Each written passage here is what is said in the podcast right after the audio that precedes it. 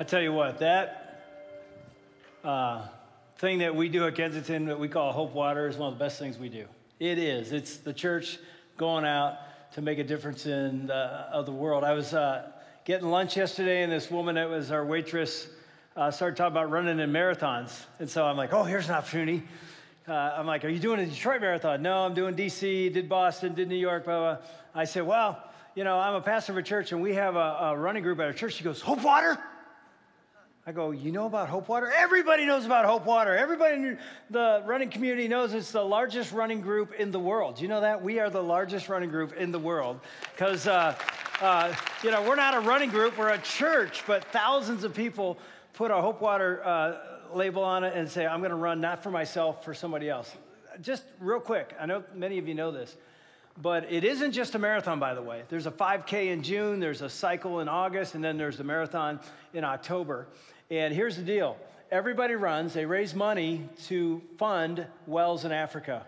Think of this since Hope Water started, we put 126 wells in Africa. That serves tens of thousands of people, literally saves their life. We have raised $4.1 million through Hope Water running, cycling, walking 5Ks. It's unbelievable. And that's what the church should be doing. Am I right? Oh my gosh, the church should be blessing the world with the blessings God's given us. So I want to invite you next Saturday is the, is the Hope Water kickoff. And if you're interested or, got questions, we've got a table in the lobby. Uh, people out there, you'll see their Hope Water uh, shirts on. Just go out and ask them questions. Uh, I ran in the, uh, in the Detroit Marathon a few years back, Detroit Marathon relay. Um, that's what I did. I didn't run the marathon. I ran seven miles, but I was part of a relay team, and I'm looking to do that again. And I tell you, when I crossed the finish line, it was like something I'd never experienced before. It's like I didn't run for me. I ran for somebody that's to. This water is to save their life. So it's really cool. It's really cool. So, all right. So today is the last week of Formed, which, as you've been walking with us for the last three weeks, is really how words. It's been a series about words form our identity and form who we are. It's really true. I mean, some of you know this. The whole series is built really on one verse that's tucked away in the, in the, in the Old Testament, a book called Proverbs, which is a book of wisdom. And there's all kinds of wisdom in there. There's much written in that book about the tongue. But here's a, here's a verse many of you have heard before. It's the tongue has the power of life and death. Is that true? Oh my gosh. Now, not literally talking about the tongue, it's talking about the words create worlds. Words create worlds, good and bad. It says power of life, affirming, uplifting, encouraging words, or death, discouraging, uh, sarcastic, demeaning words. And those who love it will eat its fruit. What's that mean? Those who understand this will use their words very, very carefully. Because here's the amazing thing about life and death words death words or negative words stick, life words or positive words shape. I didn't see any of you writing that down. That's profound right there. That's as deep as I get right there. But it's, it's really true. Negative death words, they, they create a wound and they sort of stick. I mean, there's, I know this. I've talked to people. Eh, we saw this last week as people brought up words or lies they've, they've heard their whole life. They laid them at the cross. Last week, we had two crosses in there. They laid them there like, these are lies that I don't want to be my identity anymore, but uh, they've stuck with them for decades. It's really interesting. I spoke at Birmingham campus last week, and they have two services, so I got home earlier than this uh, Orion campus was done, and I expected my wife, who spoke here, to be home by about 2 o'clock. And when 3 o'clock came, I'm like, Where are you? She's never answering. So then I'm texting Susan Welsh and other people here, like, Is my wife okay? She should be home, only to find out she was in the prayer room with all those things that you brought up, praying over the lies that you brought up. I'm like, now that's a woman of God right there. I'm like, you should be home. She's like, nah, these people are more important than you. So she was praying over these words, thinking, man, those are wounds that have stuck with people. So here's the thing today's all about positive words shape people's lives. But think about negative for a minute. I heard this story years ago about this guy in the military called down to the motor pool where they have an inventory all the all the uh, weapons they have there. And so the private who answered the phone at the motor pool didn't know who was calling. So this guy calls and said, Hey, private, tell me your inventory. So he's going through, we got missile launchers and we got these guns and these guns. And then at the end, he says, And we got three big Jeeps for three fat generals. That's what he said. And so the guy on the line goes, Private, do you know who this is? He goes, Nope. He goes, This is General Smith. And so the private goes, uh, General, do you know who this is? He goes, Nope. He goes, See you later, fatty. Click. I don't know if that happened. That's a good joke. Anyway, um, that's pretty funny. Some of you are going to take that to work tomorrow. It's like the only thing you learn at church is a funny joke. But anyway, here's the thing we laugh about that because it's sort of funny. But here's the thing if anybody has ever called you fat, stupid, slow, ugly, worthless, invaluable, get out of here. I can't stand your presence. If you've ever even one time heard words of death, you tell me, did it stick? Yes, it did. Oh my gosh, right now, every parent should be like, oh my gosh, this is really important. Every spouse should be thinking, oh my gosh, if death words stick and life words shape, here's the question what's coming out? And so all we want to do today is wrap up with just a, a, a simple thought is what about controlling this? Because you actually have control over that. I'm just going to uh, actually walk you through one, actually two verses. One verse sets up a very important application that the Apostle Paul wrote in the New Testament. You go to the book of Ephesians. Some of you know this. It's tucked away sort of toward the back of your New Testament. And I never knew this when I started going to church that these were letters written to uh, churches in different areas. This one is churches in the area of Ephesus. Uh, over in Asia Minor, and I didn't know that. They were called epistles in the church I grew up in, and I thought that was a gun. I didn't even know an epistle is a letter that Paul writes actually from a prison cell. And this one's, I love this letter because there's six chapters, and many of you have heard me say this, but I love this. The first three, all Paul does is talk about doctrine and theology and actually identity. Here's who God is, and you need to understand a proper the, theological uh, understanding of who God is. So he develops that, and then he develops here's what he did for us the cross. We're going to talk about that Palm Sunday, Good Friday, and, and the resurrection. And then because of that, here's who we are, our identity in Christ. And then chapter four, he says, okay, based on that theology and identity, which is the foundation, how do we then live? How do we live this out? So you go to chapter four. Again, I, obviously, this is a, a, a three month series walking through the book of Ephesians, but he's developed all this doctrine and theology and identity. And then he says this in chapter four, and I'm jumping into about the middle, but he says, So I so I tell you this. So means because of everything I've told you before, I tell you this, and insist on it. Like this is really, really important. You must no longer live as the Gentiles do in the futility of their thinking. Now, here's what he's saying this isn't who you are anymore, it's who you were. A Gentile was a pagan, somebody doesn't believe in God. So he says, We were that before, but now that we believe and we understand who we believe in and who we are, don't live with futile thinking like you used to or like the Gentiles still do. And what he's specifically getting at is how Gentiles or people that don't believe in God treat other people and actually view other people. They viewed other people as less than, they were better than others, not important. He says, no, no, no. Because of now that you know who God is and who you are, we view everybody totally different. And he's already developed this, but here's basically what he said. And Cody said this, my son, the first week. He said, when you see others the way God sees them, anybody remember? You will speak to others what God says to them. So you don't speak words of life unless you believe they are people worth words of life. And what he's saying is people that don't believe in God, everybody's less than them. People that believe in God treat everybody, not somebody, everybody as what? Image bearers. Image bearers of what? God. I've said this here years ago. Here's the best way I can say it. You and I have never, one time in our life, ever locked eyes with a person that doesn't matter to God. You've never locked eyes with a person that doesn't matter to God. That's new creation thinking. Now, think about that in terms of racism. Think about that in terms of bigotry. You've never, ever looked at a person. Think about that in terms of economic status. You've never looked at a person, rich or poor black, white, yellow, you name it. Never looked at a person that isn't a 10 in God's eyes. They were made in the image of God. They're absolutely beautiful. Think about that with people that are gross sinners. I know you and I aren't, but they are. They're so much lower than us. God still sees them as image bearers of his image. It doesn't always look like God, but you and I have never, ever looked at somebody with old, futile thinking.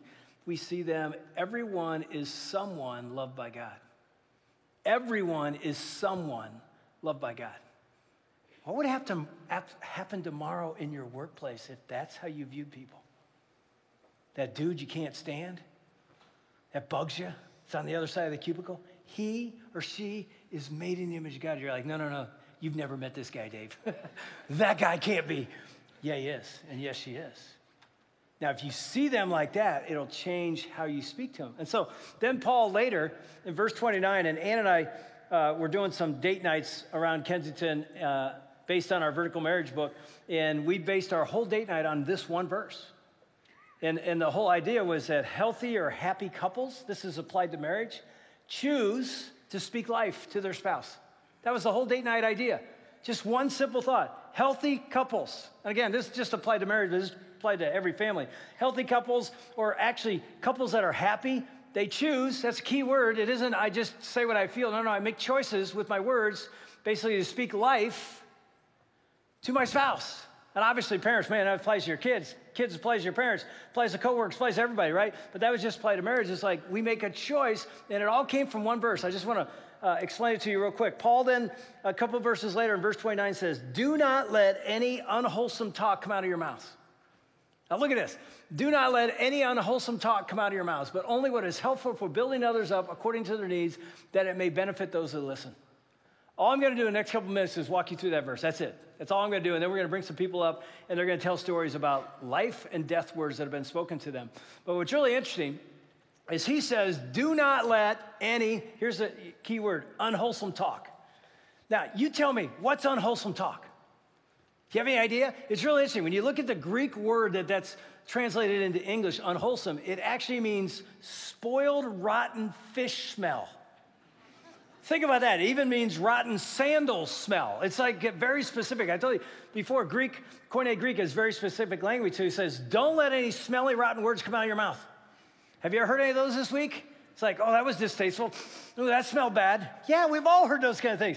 He says, if you're new in Christ, this is how we speak to people. Why? Because they're made in the image of God. They're a 10. They're, they're, they're precious to God. So we don't let any smelly fish talk rotten words come out of our mouth. That could be, I mean, often we think, oh, it's just cursing. That, it's all kinds of words beyond just cursing. It's gossip and slander and demeaning. By the way, here's one that we think is okay sarcasm. You know, people laugh when we're sarcastic about somebody. Guess what? That sarcastic remark you made about that person, guess what? Stuck.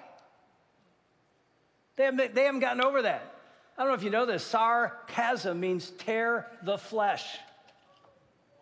Think about that next time you make a sarcastic remark and everybody goes, Man, you're so witty. That was funny. Look at the dude you made the comment about, and you will see death on their face because it stuck. It tore their flesh. And he says, Do not let, by the way, do not let means this we have control over what? Our mouth. It's almost like there's a gate here. And he's saying, Don't let any smelly fish, rotten words out of that gate. If that's what's coming out, keep it shut. Sometimes the best thing you can do in a meeting is just keep your mouth shut. Or in your family, just keep your mouth shut because you know if you open that thing wide, oh boy, bad stuff, smelly stuff's coming out. So he says, don't let any unwholesome talk come out of your mouths. But look at this. But only what is what? Helpful for building others up according to their needs that may benefit all who listen. Now, some of you are like me, you're sort of wired devil's advocate. It's like, so that means every word you say is just so nice and soft and so Christiany. You know, nobody's ever going to be helped by those kind of words, right? It's like, you know, you say to your, your spouse, hey, could you love me like a little bit this week? You know, that's like nice, but you, I mean, it's like, hey, show up to work like once a week. I mean, no, that isn't what he's saying. He's saying, don't let any unwholesome talk come out of your mouths, but only what is what? Helpful. So the words are helpful for who? You know, for them according to their needs. So sometimes you have to speak a hard word. Why? Because it's helpful. But here's the thing you don't have to speak that hard word in a demeaning way. It can be packaged. We wrap things that we want people to open. We package things. So you speak. And by the way, I'll say this. I said this a couple weeks ago, but when you are speaking life to somebody, a lot, and then you have to speak something hard to them that can help them, it's received a lot better, am I right, than if you never speak in life. If there's a thousand life words and one harder word that's truth, but they need to hear it, it's going to be received if there's never any life words and all you do is keep. And by the way, when he says help for, what, for what's building others up, it isn't about you, it's about them. Does this build them up? It's interesting, isn't it? The word build is a construction word. So I heard one pastor talking about this verse, and he said this. He said, We should view every conversation as, as if we're on a construction site and bring building materials to that construction site that build something beautiful. Those are your words. Building materials are your words to build others up according to their needs, and it may benefit those who listen. Here's the thing when people are done talking with you, when they walk away, what do they feel? Build up, torn down. And if you don't know, here's a scary thought ask them. Ask them what they feel when they're around you. And be ready for something you may not want to hear. That would be a word of life, even though it would be said, actually, when I'm around you, I feel like you critique me all the time, and I don't feel built up at all. Here's the thing if you and I were people that build others up, if we were a church, a community, where that wasn't just one person, but a whole bunch of people that built people up, what do you think would happen?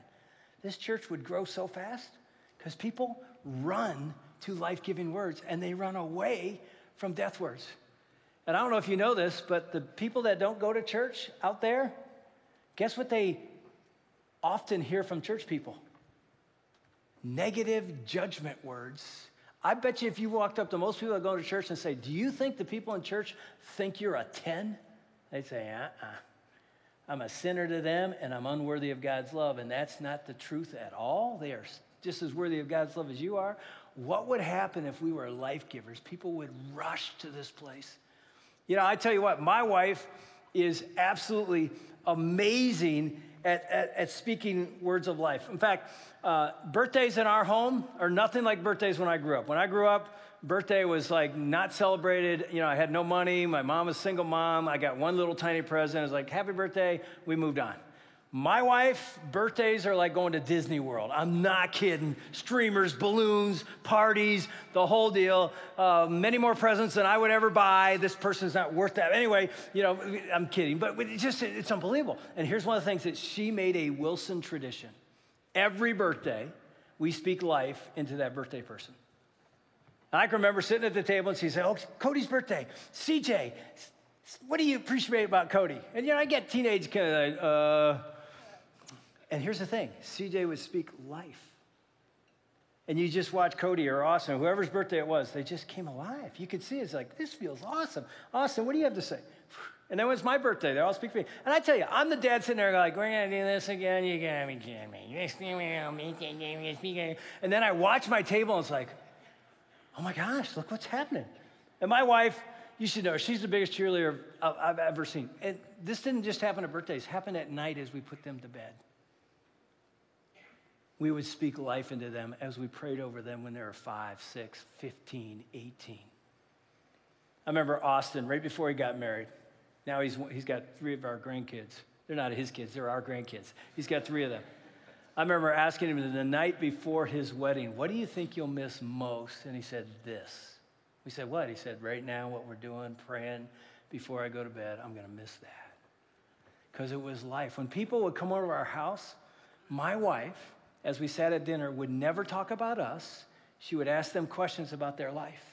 And she is just, she'd listen to him and then speak life. I watch her do it. She'd speak life into him. Man, I see this in you. It's an amazing thing. We get to the door of our house to say goodnight almost every time this happened. And they would say, Wow, this was amazing. This was so much fun. Can't wait to come back. I don't say this, but I'm thinking, Of course it was. We talked about you all night. We never talked about it. We talked about you all night and we spoke life into you, and people run to that. And so here's what we're going to do we're going to bring some people up, and they're just going to share very briefly a little snippet into their life about how somebody spoke a word of life into them and it literally changed them. And as, as they get ready to come up, Cody's going to come out and help me interview these guys. Uh, we're going to take our offering as they're coming up. Because here's what the offering is. Think about this. And by the way, if you're new, this is how we, you can do it. It's so simple to just go online and join in this community. It says, I'm going to support a ministry and a church that blesses others, not with just words, but with actions as well. And so that's why we join this team. Say, I'm in, I'm going to give. Maybe some of you, the first time, I'm going to give because I want to be a part of a community that speaks life, lives life, because that's what God does in us, and then it's an overflow out, and this place continues to grow. So we've got a few people up here. Oh, I forgot my, my great story Teddy Stallard. Oh, well. Hey, it was still a great message. You're unbelievable. Oh, yeah, thank you. I appreciate it. Thank you, son. Yes. So, who do we want to start with? They've done this once already. this will be fun. Let's start with um, you pick, Cody. Well, Carrie has the mic. I do have the mic. All right, Carrie. Talk about Carrie's an intern here at, at Kensington in the area of Move Out, which is our ministry to go take our faith to the streets. Hope Water's part of that, locally, everything. Oh, I just gave your whole your whole hey, intro. you got it. It's okay. Yeah. so talk about how words of life have impacted you. Um, so when I before um, I became um, became to Christ, um, I was anorexic for about 10 years of my life, and um, in that, um, words of just death spoke over me. never words of life. So for me, that it was all the self doubt in myself. Give me one. Um, I'm unworthy, hmm. um, not loved.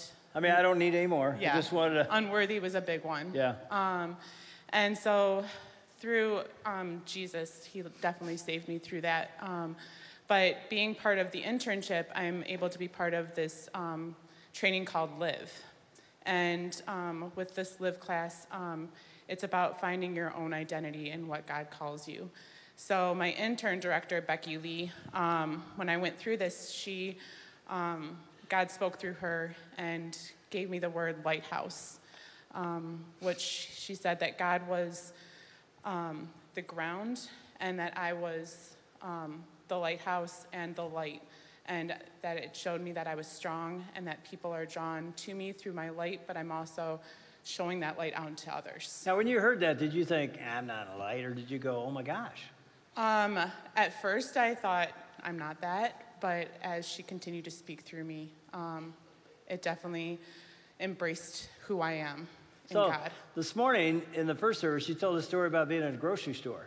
Yeah, so through that, um, through this training, um, God has really just been speaking to me about just being observant of other people. Um, and that, especially going into a grocery store. And so um, I was in a grocery store and I the woman ahead of me, she had three children, um, and she was struggling with those three kids. Didn't know really how to handle them. They were whining, crying, or whatever that looked Does like. Does anybody know how to handle three little kids? Nobody. By yourself. And so You're so, finding out, aren't you? Trying to figure out one. so I just started to talk to her and um, kind of just comfort her kids as well. And she had said to me that she was a single mom working at the Dollar Tree next door, and she was just trying to make ends meet and really struggling. So, after a longer conversation with her, I just asked if I could pray over her, and the woman immediately started to weep. And she had said to me that nobody has ever asked her that before. Wow. So, that's a risky, risky thing to do, but the impact is mm-hmm. Truly am- amazing. Yeah. All right, Shad and Haley. Well, I Tell wanted to add too. Oh, go ahead. I, I, I was thinking um, and maybe this will come out in some of the stories. I've realized as you were given, I've heard all the messages in the last four weeks, right? You've heard a message, every message for 28 years. That's true. And what I was, I was thinking was we, we've been talking about the last three weeks communication only in the form of words mm. a lot of the times, but you're always communicating, whether it's your time, whether it's your mm. gifts, whether it's the glance you're giving someone. And so, even Carrie, as you're sharing, like, before you even said a word, you were communicating something by making time for that person. Yeah. And so the idea of we're always communicating, if you're in a room with someone who's on their phone, that I can be bad at sometimes, I'm communicating, this is more important than you are. And so it's not just always the words we speak, but in the facial expressions we have, or the time, or the commitment, or when we look at our calendar, are we saying to our family, You're the most important thing in my life, or the Jesus, like you're communicating something all the time, and it's always it's not just always your spoken words. Wow. Um, and I'm sure, like you've heard the quotes, like people won't remember what you say to them, which I think people do remember, but they'll remember the way you made them feel. Yeah. Because communication is oftentimes more than just the words you're speaking. Yeah, that's good. Deep, deep. He just took us to a whole nother level there. Wilson 2.0. So anyway, um, Shad, I, I was a part of a band one time Yes. that you were uh, in rehearsal singing. Yep. And I remember, and I just today sort of heard the backstory of this, but during rehearsal, you left. And we in the band were like, where'd he go? And didn't come back. And you were going to sing that weekend. Yep. But today I heard a little bit of like, why? Talk about that. Yeah, yeah. Um, for just real quick, I, I grew up in a home where um, it was always do, do, do, strive, strive, strive, but you were never good enough. Nothing was ever perfect, or it, it had to be perfect, and every the bar was set so high it was unattainable. So my whole life, I'm this human doing instead of a human being. And um, I lived my whole life like that. I didn't even realize I was living like that, but lived my whole life like that. And then what I used to cope with it one day, I just kind of had this mental, like this this breakdown. I couldn't take it anymore, and um, I was used alcohol to cope with it for the next six years of my life. So when we started coming here, I was just in a really bad spot. Um, but they had asked me to be on main stage, and they didn't know this. Um, but I was really still struggling with that, and um, they asked me to sing when I was standing up here on stage, and I opened my mouth and nothing came out, and I could, I was like, "What the heck's going on? This is weird. This has never happened."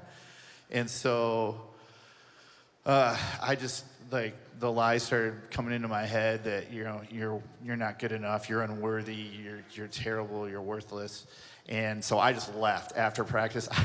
I got my car and went home. Looked at my phone a few hours later. There's all these texts, and I'm just like, whatever. So Chris Cook, the music director here, reached out to me, and um, he wanted to meet me, and so we met at the Starbucks in Sashabaw. A lot of good things happen at Starbucks, and um, we just talked and um, did a lot of praying and and kind of got some direction. I just really had a breakthrough there that day, um, just refocusing on that I am a child of God and I need to be living my life through that identity and being and resting in that, not trying to strive and you know do things on my own power. And so it was life changing for me. It changed everything from that day on. Is is uh, changed everything for me. So. And you're not saying you're perfect. No, no, I still have. I Satan still tries to get in there and go, "Hey, you're, you know, you can't do this. You're Yeah. a loser." What, you know? But Yeah, uh, and, one, and one of the cool things I've seen since that day is now you are leading and singing yeah, yeah, out of truth. yes, yeah, Yeah, I mean, you Yeah. were locked up. I, I watched it. It's like he's stuck. And now there's a freedom and a power that came, and some Yeah. of it was just words Yeah, and man. identity. yeah, It's pretty cool. yeah. Hey, Haley, you guys are married at what, 18 years? You've watched this. What would you say? So after Shad met with Chris, uh, well, I guess I should probably say before, uh, sh- just the negativity that Shad was living in, and even the own words that he would speak over himself, like um, "I'm an idiot" or "I'm stupid," even in just like something, you know, like he dropped something. That next thing would be "I'm an idiot" or "I'm stupid." I can't do that. Uh, those types of things. And so after he met with Chris, that shift started uh, to to really happen, and uh, things that he um, started to speak over himself was, was the truth of who God thought he was. And one of the words that God gave him was that he is the Son of the Most High God, and there's position in that. And so as he started living out of that, I started to see this confidence, this God confidence in him, and this courage and bravery that he had lacked. Uh, and just even putting himself back out there in ministry and music uh, was something that uh, he was willing to do. And I'm guessing this uh, impacted your marriage. Yes. So. Um, Didn't ask you that last service. You did not. Hey, I'm a, I'm a radio host now. I ask people yes, questions. I like it. So here we go. So, um, truthfully, there was a point in our marriage that um, I didn't know if we were going to make it. That's just the reality. And um, God thankfully got a hold of my heart, and through the word and through a group of believers, um, and kind of turned my focus off of the problem, the circumstances with the alcohol and abuse um, of that, and allowed me to see, start to see Shad through that lens of who he is in God. Uh, but through that, um, we uh, are stronger than we've ever been, and just the excitement of living past that. So I think now, gosh, what if I had given up and Mm-hmm. we didn't have this part of the story to tell that Yeah. there's story the story of resurrection and redemption and knowing who we are in Jesus truly we knew it from a head perspective but not a heart perspective and now we're living that out and it's just amazing to be a part of that Beautiful story. Way to go. That's awesome. Michael bouchard sitting back there, director of our high school and middle school ministries here at Kensington. But you've got a unique story about what kind of kid you were in class. Oh yeah, yeah. Um, so first of all, where are my middle school and high schoolers at? Yeah, there's Yeah, more. it. Yeah, yeah, they were all they were all sleeping at the last service. Yeah. I had some come up to me afterwards. They were like, "I was there, you didn't see me." I was like, "Well, you should have said something." Yeah, yell out. Yeah, but uh, yeah. So I was that kid. I mean, Haley, you uh, you work at a middle school, and uh, so you um, you see them all the time, and you see those kids, right? Those kids. So I was that kid at school who um, well, I, I I can't sit still for very long. Um, this thing was always going, just always talking all the time. And, uh, and then this thing always going too, always daydreaming. Like the teacher be talking to me and looking at me, and I'd be nodding, and I got a party going on in my head. I have no idea what she's saying. You know, then they ask a question, and I'm like, pickles, I don't know. I don't know what you asked me. And uh, so that, uh, it seems funny, but when you're that kid, it's not funny. You know, when you're that kid, it, school's tough. Um, and my mom's here, and she, she's uh, staying with us for, for a little bit, and she can attest to some of the notes that got sent home by, by the teachers. And it's interesting, you can look through my, my history and see uh, which school year I had a teacher that would invest in me, and which school year they saw me through worldly eyes. Um, because to the ones who saw me as a troublemaker, well, if that's what they saw me, I would live up to that. I mean, it was still on me to, to make my own decisions and on how I wanted to live and how I wanted to act. But you can tell specifically which years I had a teacher that would cast something good over me. Um, I remember in high school, I had a teacher when I was in 10th grade who uh, I took a publications in journalism, really the yearbook class, so that I wouldn't have to take real literature classes. So that was like a, you know, I wanted to get out of those. So I was like, yeah, I'll take yearbook. And so I was working on a, a spreadsheet thing, and I wrote a caption, and my, my yearbook teacher said, hey, I think you can write. And I was like, okay. So she had me write something for the school newspaper, and I was like, man, I love this. And it brought out something different in me. And then I remember in, in high school, also our youth pastor, I was always causing so much, so many problems. I burped in our youth pastor's face his first night with us. Oh, yeah, good. Yeah, yeah. Oh, actually, his wife's face, not his face. Oh, yeah, good. it was really Even good. worse. Yeah. So um, anyway, so uh, he was one of the first people to look at me and call me a leader, and I was like, well, I, I guess I could. I could. Maybe I could be that. And so every major change in my life happened because of a word that somebody gave me. And um, so now I, that's why I work with middle schoolers and high schoolers. But one thing I do outside of this job working here at Kensington is I sub. Um, so I do that on purpose for fun. Some people are like, really? Um, and yeah, I do because I, I, I want a chance to be able to speak life into a kid if I get one shot, you know, and sometimes it's that one shot word that someone's going to remember. And I had this happen a couple of months ago at one of our local middle schoolers, uh, middle schools. I walked into a math class and it was like the third period, and this kid named Colin uh, came in, and he was, I was like, "What's your name?" He came in late, and uh, and he said, "My name's Colin. I'm a troublemaker," and and I was like, "Interesting." Like, I know that kid. That, that was me. And so I kind of pulled him aside and I was like, you know, I don't think that's who, uh, I don't think that's what you are. And he said, yeah, I get in trouble all the time. And I said, okay, but what do you, what do you want to be? Because I think you could be a leader. And he kind of stopped and looked at me and I was like, you know what, for the rest of this class, while we're going through all the teachers' projects, I want you to help me by help, helping lead the class in the activity. And he was like, huh. And he did. And um, it, it all goes back to you. It reminded me of those teachers who took that moment to speak a kind word or something good and see me differently. Know? Wow, that's awesome. That is awesome. You got anything to add?